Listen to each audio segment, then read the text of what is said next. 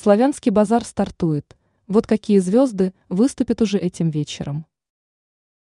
Дождался Витебск, а вместе с ним все белорусы. И не только старта очередного, 32-го по счету, Международного фестиваля искусств «Славянский базар».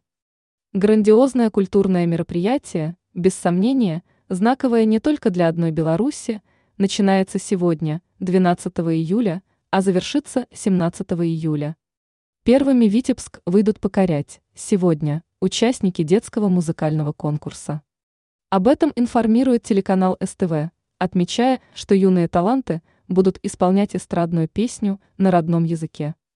Откроет же музыкальное соревнование, согласно итогам ранее состоявшейся жеребьевки, 14-летняя белоруска София Рустамова.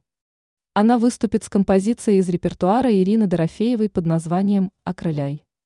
А позже, нынешним теплым июльским вечером, в летнем амфитеатре соберутся звезды белорусской эстрады.